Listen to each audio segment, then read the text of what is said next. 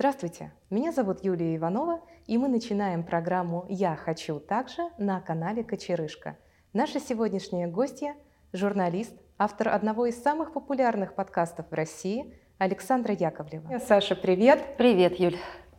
У тебя уже более 200 выпусков подкастов mm-hmm. на данный момент времени. Я не поленилась, я посчитала и много-много миллионов прослушиваний. Хотя при этом мы, тебя, многие из нас, да, знают как телевизионного журналиста, как телеведущую. И вопрос, где тебе нравится больше? Можно уже так спросить? Можно, конечно, спросить, где мне нравится больше, ответ будет везде. Везде, где я могу говорить э, с аудиторией, везде, где я могу получать от нее отклик. И главное, везде, где я, ну, где я чувствую себя свободной. Мне и там, и там хорошо. Хотя последнее время, конечно, я уже больше подкастер. Моя платформа — это аудио. И я, мне кажется, научилась за те три года, что я делаю подкаст, обращаться к людям напрямую через уши. Даже в некоторых случаях, мне кажется, это более интимно, что ли, звучит, когда тебя не видят, когда тебя только слышат. Это что-то совсем иное. Хотя и картинкой мне нравится быть тоже. Насколько ты уже к этому все-таки привыкла, да? И за кадром сложнее или легче? По-разному. Э, разные законы жанра.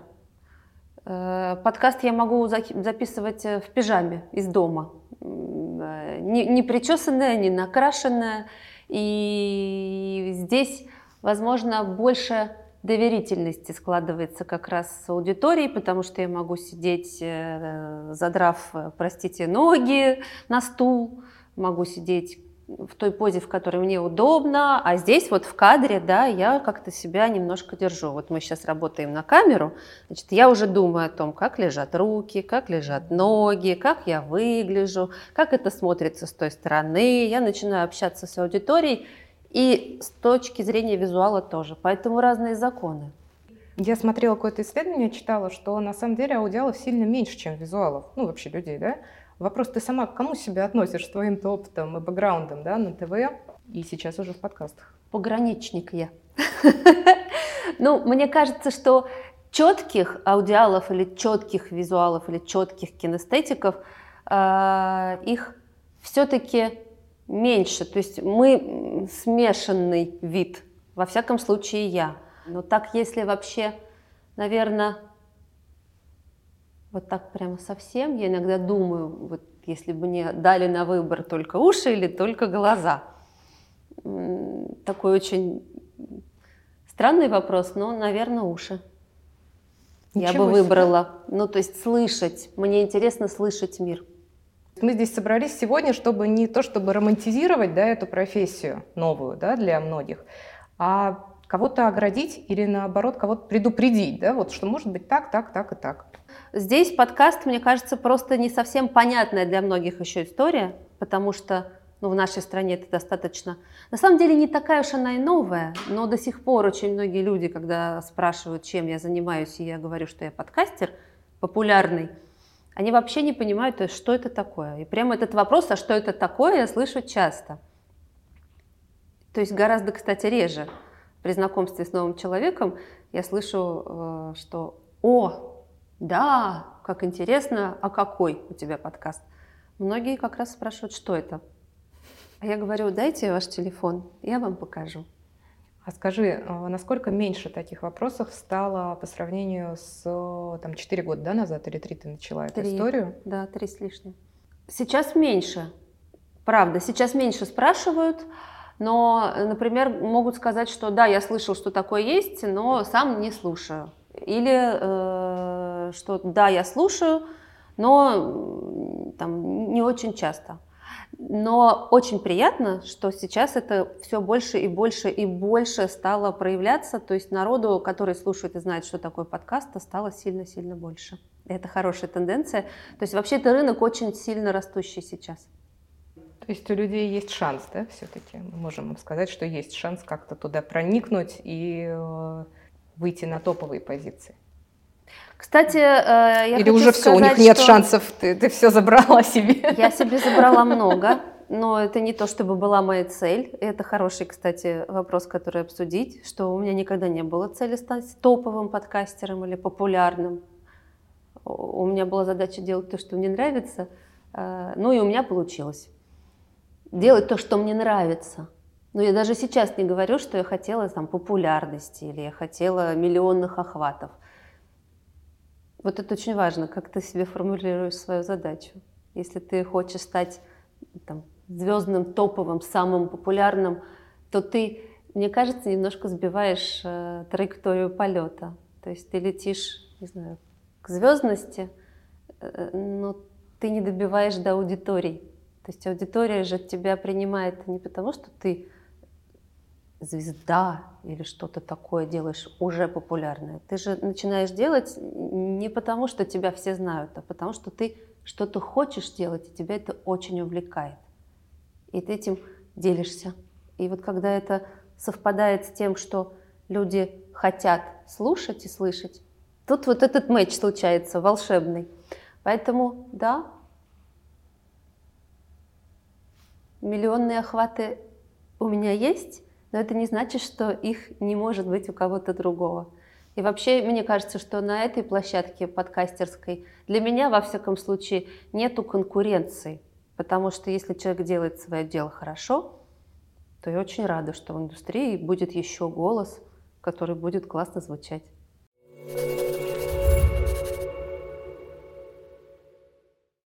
Мы хотели э, назвать нашу программу изначально «Хочу также» вот то, что мы, где мы сейчас сидим.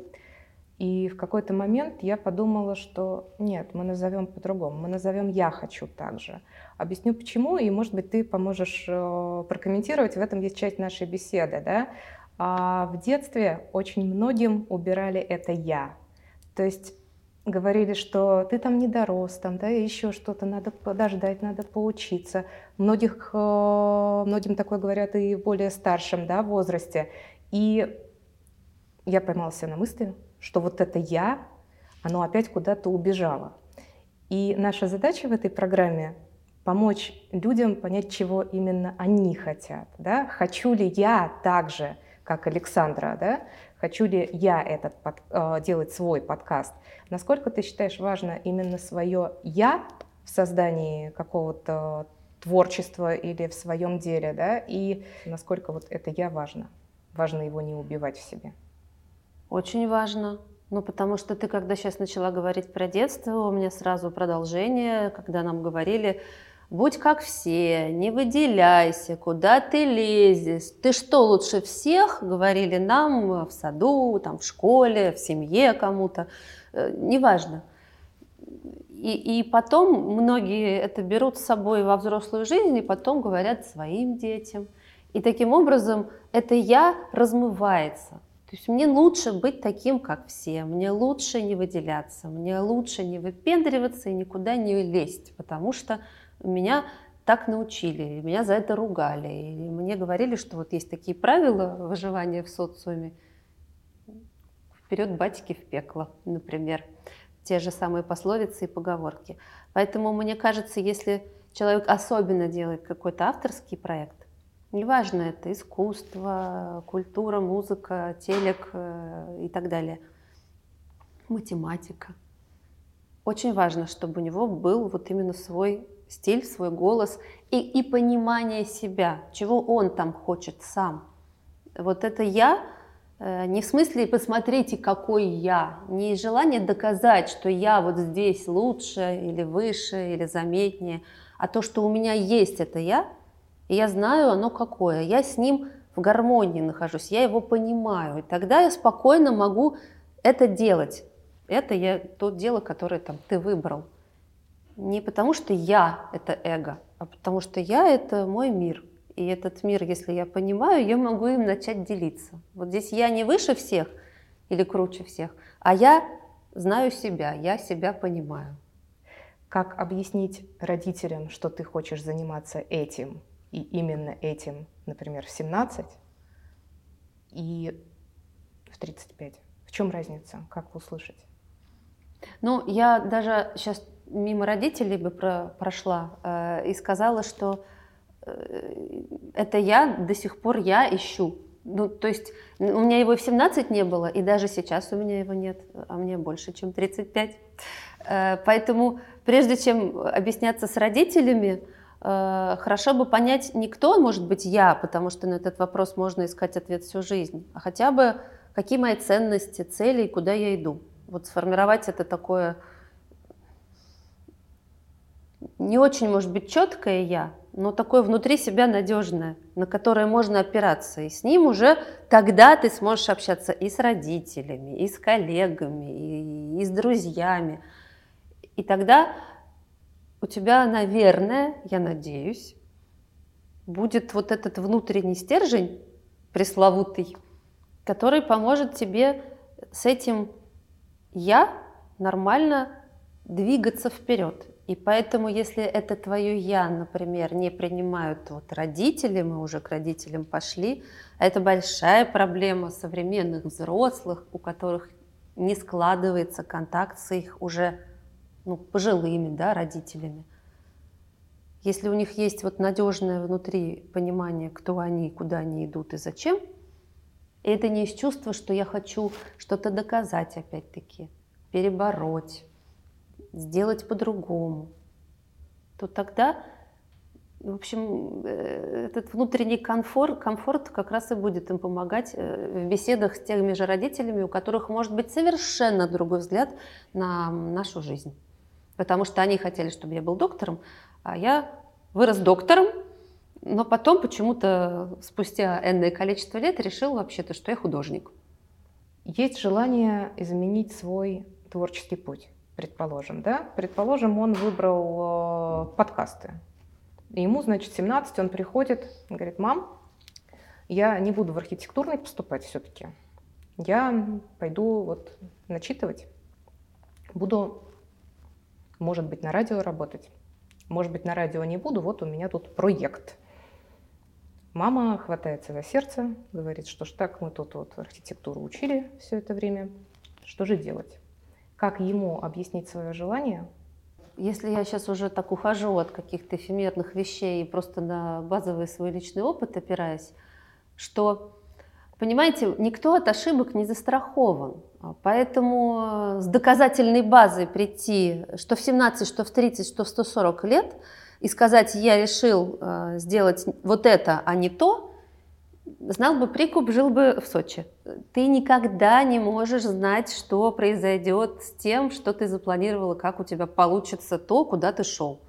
Поэтому, ну, если ты в этом уверен и это чувствуешь, что нужно тебе вот сейчас, здесь, в твоей жизни, ты хочешь заниматься подкастами или быть художником, или опять-таки заниматься химией, и родители с этим не согласны, ну, значит, придется. Э, вот тут совет я бы вообще не давала. Здесь очень... Ну, найдите слова, если тебе важно, да, чтобы родители там, поспокойнее себя чувствовали. Ну, найди тот язык, который они поймут. Вот. Попробуй поговорить на том языке, который им понятен. Они же тебя учили этому языку, наверное. Ты знаешь, с ними разговаривал все 17 лет на нем. А если они его не понимают, а у тебя есть четкое убеждение, и понимание своей задачи. Ну, значит, здесь, наверное, нужно все-таки выбирать, что тебе важнее, то, что ты хочешь делать, или то, как к этому относятся родители. И принять, что у них может быть другое мнение.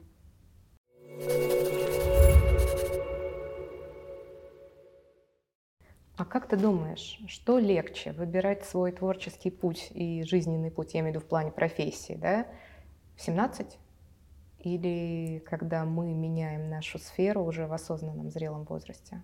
Ой, я не знаю, ну там великий какой-нибудь Моцарт, он уже с детства знал, что он музыкант, и он вообще не, не выбирал этот путь, он просто творил и, и продолжал творить. Поэтому мне вообще кажется, что Самое счастливое для нас – это если мы свое предназначение смогли понять э, на каких-то очень разных этапах и не проходили вот эти долгие пути, когда человек 20 лет э, жил в одной категории, а потом вдруг понял, что на самом деле это все было наносное, это ему социум вмонтировал, родители э, объяснили, что надо идти в медицинский, а не куда-то еще. И потом ему приходится менять кардинально жизнь. Это же тоже сложно. Потому что, например, в 17 у тебя еще нет опыта, например, этих долгих лет работы в профессии, знаний, навыков, умений. А вот там в 35 вообще у тебя за плечами уже серьезная профессиональная жизнь. И тут ты решил ее поменять. Это и для родителей, наверное, сложно, и для себя самого, и для твоего круга, или для семьи, которая у тебя есть. Может быть, я вот работал, и у меня нормальный, хороший, стабильный был доход. Тут я решил, что я меняю свою жизнь. Вот стать я серфером решил. Ну, вообще, да. Ну, а у меня семья, например, и есть жена прекрасная, и двое детишек. Вот тут даже не только родители, тут вообще ближний круг очень сильно включается. А еще друзья говорят, ты чего, сбрендил? Какой серфер, ты чего? Подожди секунду. И очень сложно. И поэтому, опять, ну какие советы давать? Э, слушать себя. Но не быть жестоким по отношению ни к близким, ни к самому себе. То есть, опять, не наперекор, не на пролом.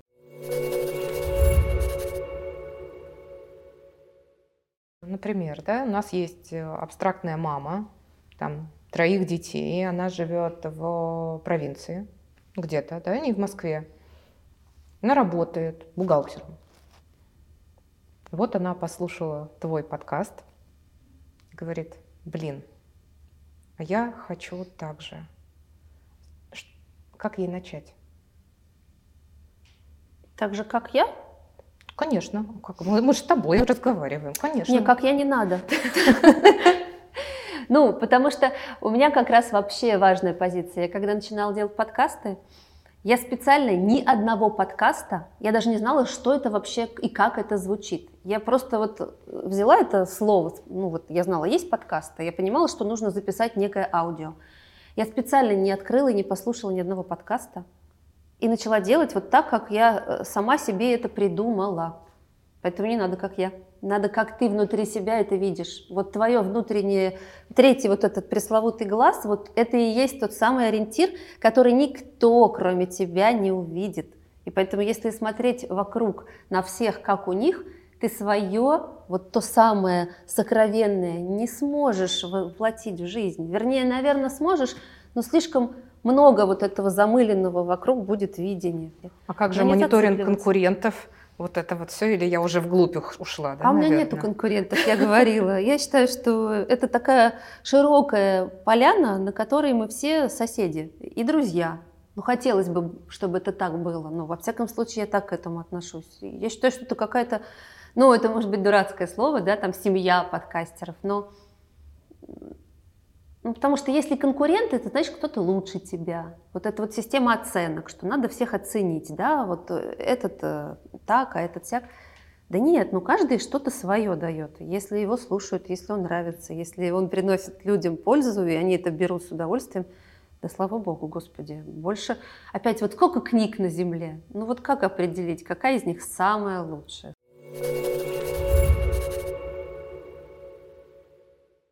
Нас смотрят те, кто планирует поступление. Куда бы ты рекомендовала поступать сейчас? Ну, если говорить про журналистику, а, то я бы вообще начинала с филологии. Вот филфак, наше все. Мне кажется, что нужно а, уметь владеть языком. Языком я имею в виду лингвистика, материал. Да? Надо уметь писать, говорить, начитанность, насмотренность иметь. Потому что мы живем в очень быстро меняющемся мире, и законы жанра меняются очень быстро, а тот же язык меняется, но все-таки это база.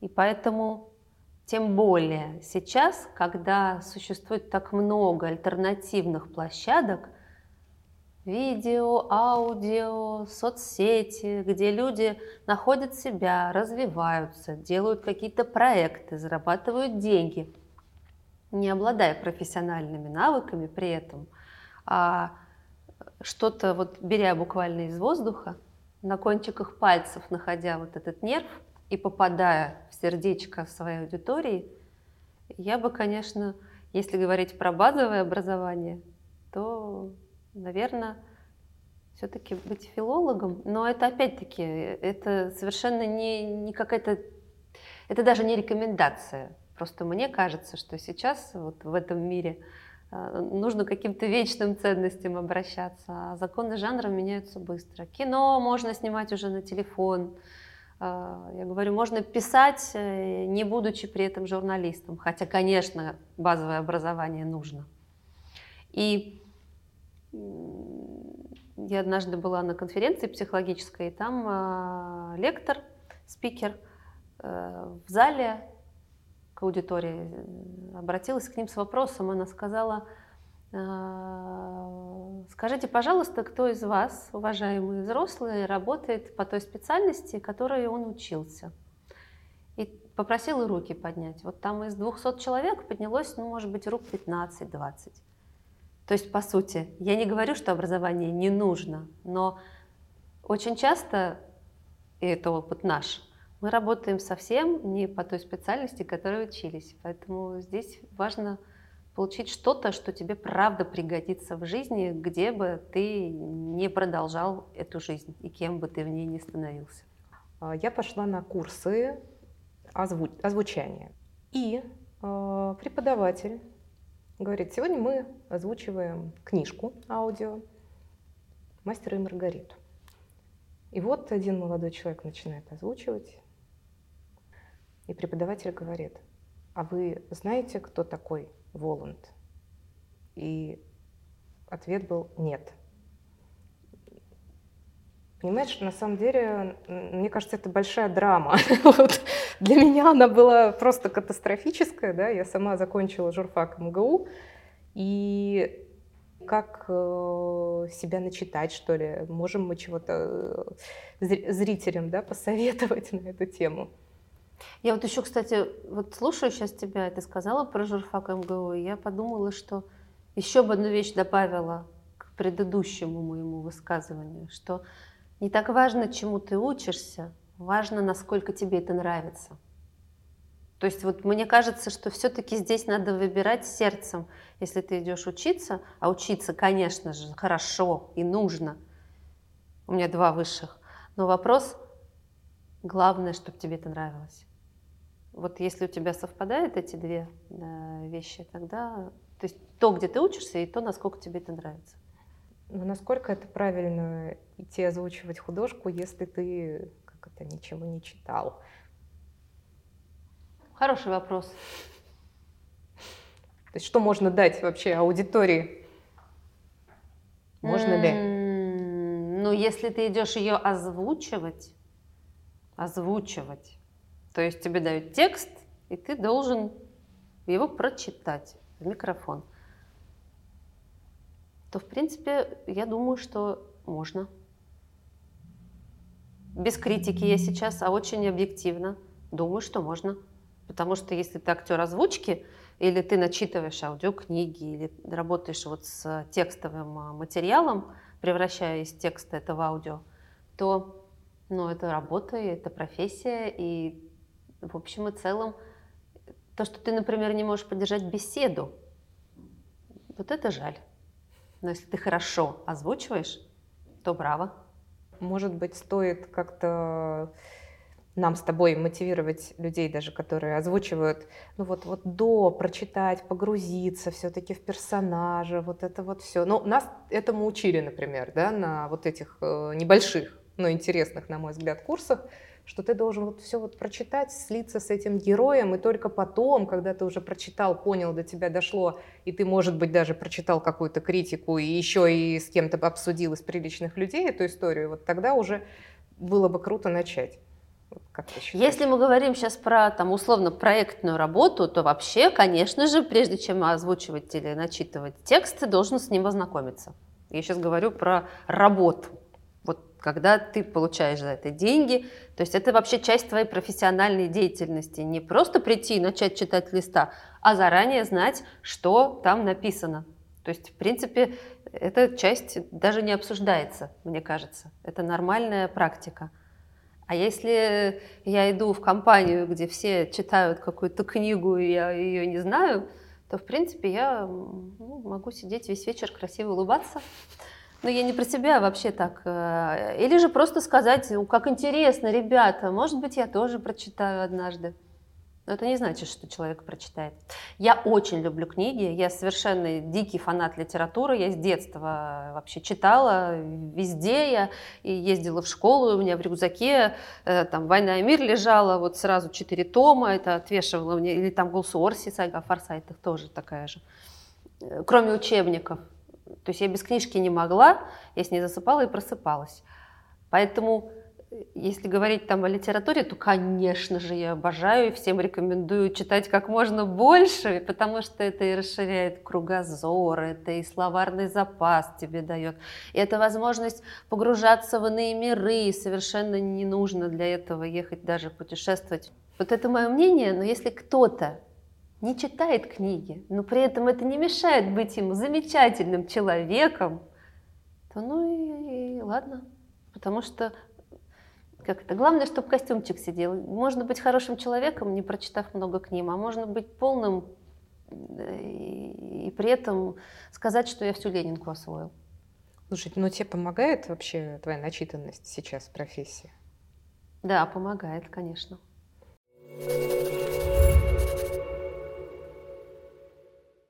Во-первых, я к работе отношусь э, хорошо. Я работать люблю. Но опять-таки важно, чтобы работа была в удовольствие. Что если ты это любишь, значит тебе это приносит радость, есть отдача, там, позитив.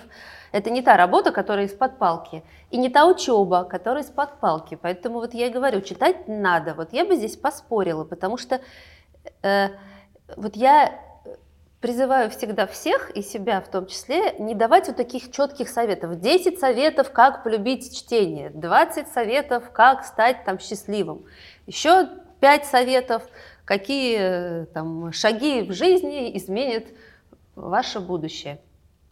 Ну, советы хорошо, но я всегда вот внутрь себя.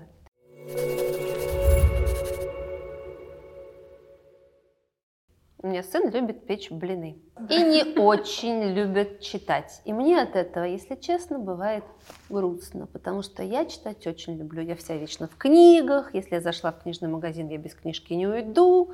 Без двух, а желательно без трех. Но у меня ребенок не тянется к книгам. Ну, сейчас ну, другой мир, есть соцсети, есть игры. У меня вот этого не было, у него это есть. И можно сказать, что я как-то не так его воспитываю, или что я не так ему навыки как-то прививаю любви к чтению. Но для меня очень важно, чтобы человеком стал хорошим, правда. И что если не сейчас он прочитает эти книги, или не сейчас он посмотрит там эти спектакли, то в будущем, наверное, он вспомнит, что его мама вечно сидела в обнимку с книгой. И хотя бы уважение к книгам и к людям, которые их читают, у него уже с детства сформировано, потому что он знает, что я это люблю. И, и, и я не бегаю за ним с книжкой, как вот с котлеткой или супчиком. Нет. нет. Хотя в детстве я, конечно, накупила миллион книг прекрасных и читала ему на ночь. У него богатая библиотека. Но если вот нету в нем вот этого огня, как он был у меня, я не пытаюсь в нем его как-то искусственно разжечь.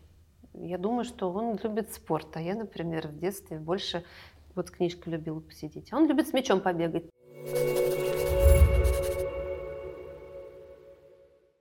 Мне нравится, какая она выросла, мне нравится, какие у нас с ней отношения, и я очень рада, что она нашла свой путь, но я уверена, что она его еще ищет и будет искать, так же, как и я.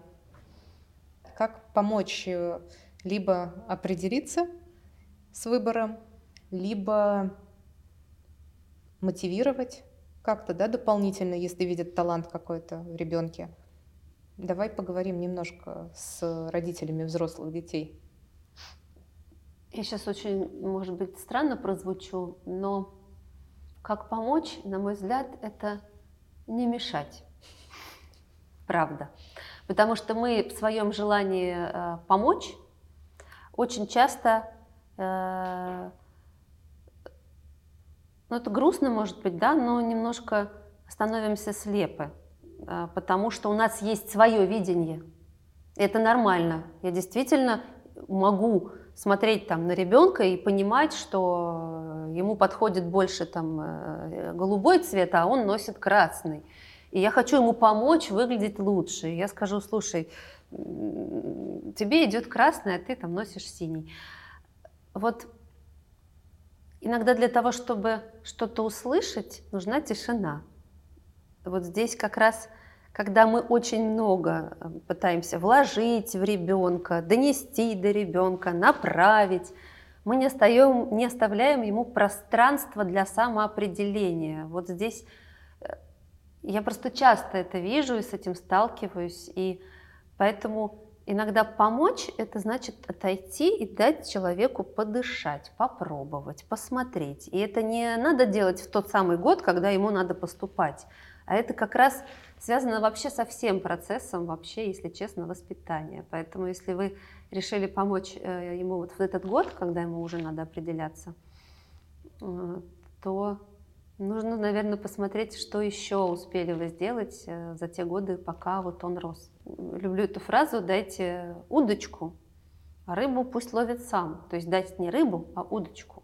Научите учиться. Покажите, что мир интересен, и в нем есть много разных вещей.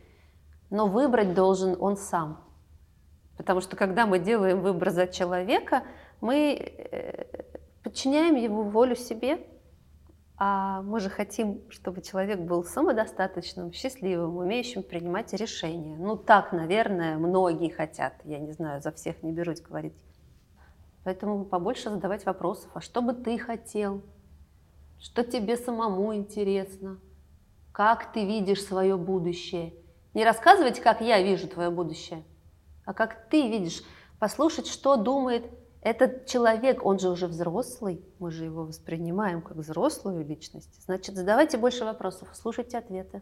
И, возможно, он что-то скажет такое, что вы о нем не знали, раскроет вам себя с той стороны, которая будет очень неожиданно и приятно. А может и нет.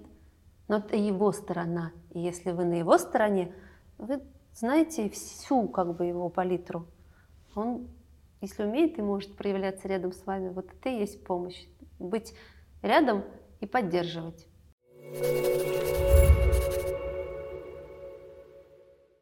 Опыт на ТВ, плюс вот сейчас подкасты. Как, как в начале да, вот твоей карьеры рабочий день твой выглядел или учеба? Чего ты делала? Сколько ты спала в день? Спала я всегда нормально, но когда я начинала на телевидении, я очень нервничала, потому что я ничего не понимала. Мне было дико страшно где-то ошибиться. Я еще перфекционист, мне надо делать хорошо. Э, очень много времени я тратила на работу с собой и на ту работу, которую я делаю, конечно. И ну, во мне есть эта въедливость, мне хотелось разобраться, мне хотелось понимать, как устроены процессы. То есть даже вот ты пришел, э, и у нас сейчас вот тут за кадром горят лампы, да, есть еще какие-то вещи, которых зритель не видит. Мне хотелось понимать все процессы. Поэтому это не только освоить свою площадку, но и начать разбираться во всем том, что вместе с тобой здесь, э, вместе с тобой здесь же работает и как это взаимодействует. Кто эти люди, как они называются, почему их здесь столько много. Ну, у тебя вот всегда было хорошо с э, вот этим балансом, да, работа-дом? Конечно, в какой-то момент начинаются перекосы, ты тратишь больше времени на работу и меньше на семью, ты знаешь, что ты можешь уйти домой в 6, но почему ты уходишь домой в 10, или ты можешь прийти на работу, например, сегодня к часу, а почему ты обнаруживаешь, что это уже 9 утра, и ты сидишь там и готовишься к какому-то интервью, потому что ты волнуешься, что ты что-то не знаешь о человеке, или где-то ты не, не, не, до, не добдил. И в это время у тебя ребенок, которого ты меньше видишь, там муж, с которым ты меньше ходишь там на свидание, как по классике, что нужно общаться с, с любимым человеком не только дома, но где-то вне дома. А ты уже только приходишь домой и в постельку, а утром убежала. Поэтому нет, это не быстро все произошло, конечно. Я почему спрашиваю, потому что, да, возвращаясь к началу нашей беседы, очень многие романтизируют. Все такие думают, сейчас я такой классный, закончил университет, приду-ка я на телевидение, или я уже там, да, в возрасте сейчас у меня опыт, да, я приду такой, все здесь мне с хлебом, с солью, я с чашечкой кофе, и отработаю я вот с и до. Ну, бывает так? Бывает, но не надо на это настраиваться. Вот, э, вот, редко. вот это не то, что редко, э, это когда тебе прямо в жизни повезло, и ты отстроил все процессы, и у тебя идеальная команда, идеальный проект, идеальная жизнь, идеальный ты. Но, в принципе, мы все не идеальные, и еще бывает куча форс-мажоров, и когда у тебя вот сломалась техника, опоздал гость, э, пошла не та, случилось не та, короче. Это процессы живые, это не станок, который штампует какие-то детали это все творчество. А там, где творчество, там хаос. А где хаос, там не существует четкого плана. И поэтому э, в таких э, профессиях, мне кажется, что выживают только очень адаптивные люди. Когда у тебя э, нет четкого сценария. Ты, например, написал 10 вопросов, а потом э, пришел гость в плохом настроении, и ты успел задать 3. Или наоборот, ты понял, что тебе с гостем классно, и тебе хочется 333 если мы говорим о творческих профессиях, то, конечно же, ты никогда не укладываешься в график, в тайминг. А, случаются разные вещи, и ты тратишь сильно больше времени на то, на что ты думал, что потратишь меньше. Но главное это кайф от результата. Когда ты вот столько времени потратил, ты вот эти переработки, э, недосыпы, без еды, там, вообще нормально, прости господи, там, не отойти по своей нужде, а в конце у тебя есть результат, и он тебе самому нравится. Должно повести или надо пахать? Пахать надо, но не всем, кто пашет, везет. Но все-таки надо пахать. Потому что вот говорят, что э, это все-таки ремесло. Есть люди, которых вот боженька поцеловал, они таланты такие, что вот он там, я не знаю что, он с левой ноги встал, и, и, и все равно он потрясающе там делает то, что вот он умеет. Но вообще это, конечно, тяжелый труд, любая работа. Даже если она тебе в кайф, все равно Пахать надо. Но опять, пахать это не значит, что лишать себя последних сил, это не значит, что ползти там, к этому результату, зацепившись уже там зубами там, за, за камеру. За камеру. Да и сейчас я про любую работу. Это значит, что э, нужно вкладывать много сил. Ну просто ты же, это энергообмен, ты много вкладываешь, а потом получаешь. И если это баланс, тогда ты сейчас отдал, а потом ты получил, и у тебя есть этот, этот отклик. Поэтому Конечно же, надо работать и работать на совесть. Опять-таки, прежде всего, результатом должен быть доволен ты сам.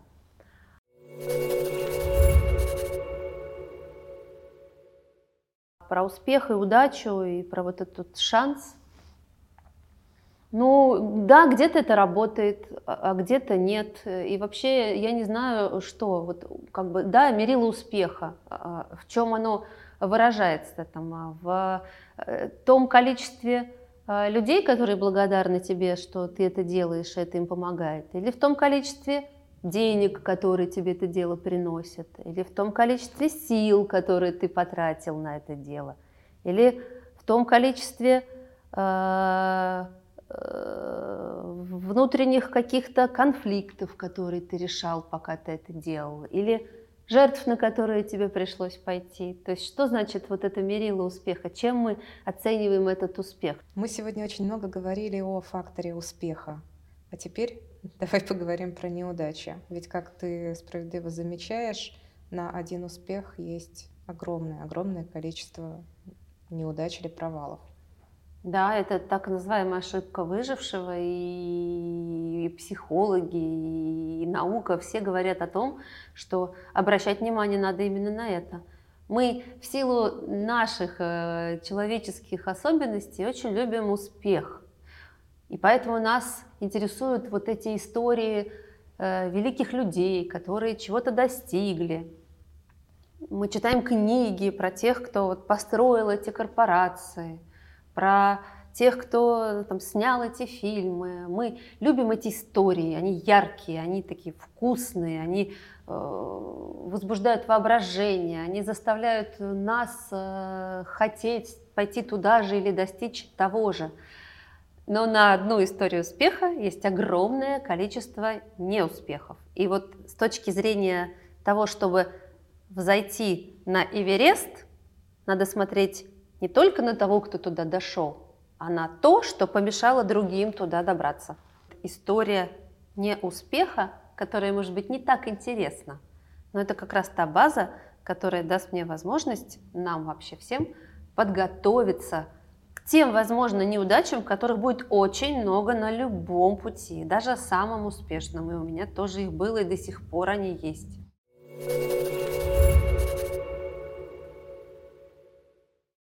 Ты говоришь успешный проект, э, популярный подкаст. Да, но опять-таки не все же только тебя хвалят. Не все же тебе пишут или говорят, что, боже, там вы такая. Вы вот нет, есть люди, которые могут тебе сказать или написать, что она мне нравится, твой голос, как ты выглядишь, что ты делаешь, с кем ты говоришь, какие-то вопросы задаешь. И это обратная сторона успеха. То есть чем ты заметнее, чем у тебя популярней проект, тем больше к тебе прилетает и негатива тоже.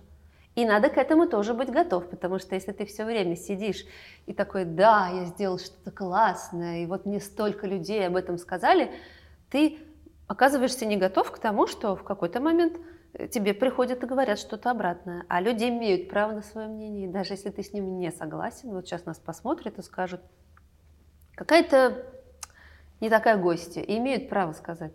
И, и ведущая тоже не такая. И ведущая не, не такая. И все не то, о чем они говорили, вообще мы не согласны. Имеет право человек свое мнение иметь. И, как сказал кто-то из великих, э, и вот это важно, уважать чужое мнение. И этому тоже надо учиться. Я могу не, не соглашаться с тем, что вы говорите, делаете или думаете, но я готов умереть за ваше право высказать это. Но зацикливаться на этом не надо. Если, опять-таки, ты веришь, что что ты делаешь хорошо и правильно, делай дальше. Я читала в одном известном журнале, что ты с, ладно, с главным редактором нового очага Натальей Родиковой запускаешь э, свой подкаст, ваш подкаст, э, который называется «Обними меня, пожалуйста», если мне память не изменяет. Не изменяет. Расскажи, пожалуйста, расскажи, пожалуйста, нам о нем и о чем, о чем он. А он о любви. Мы в нем будем рассказывать э, разные истории любви, будем приглашать классных гостей, уже начали это делать. Э, он такой легкий, он такой воздушный и про любовь. Мы подумали, что сложный мир, сложное время, много сложных чувств. А, и хотелось бы больше давать тепла и света.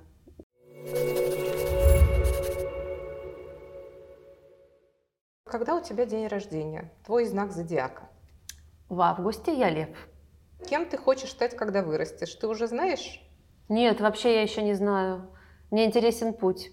А если начинать все заново? Психология, журналистика, кино? Куда пойдешь? А я не хочу ничего заново начинать. А, карты, Саша. Ты да. как поступишь с ними? Ты раскинешь э, метафорически или напишешь в Excel дорожную на год? Метафорически. Ты счастливый человек? О, да. При этом э, ведь вопрос, что такое счастье, понимаете? Вот ты счастливый человек? Да, я думаю, что я счастливый человек. Но это не значит, что я каждый день хожу с улыбкой на лице, и у меня нету проблем. Их очень много. У меня папа умер, вот э, на днях будет полгода это счастьем не назовешь. Вопрос, у тебя стакан наполовину полон или пуст? Вот я выбираю, чтобы он у меня был наполовину пуст, полон. Вот поэтому я считаю, что я счастливый человек. Хотя и горя, и проблем, и сложностей в жизни тоже немало. И меня они не обходят стороной. thank you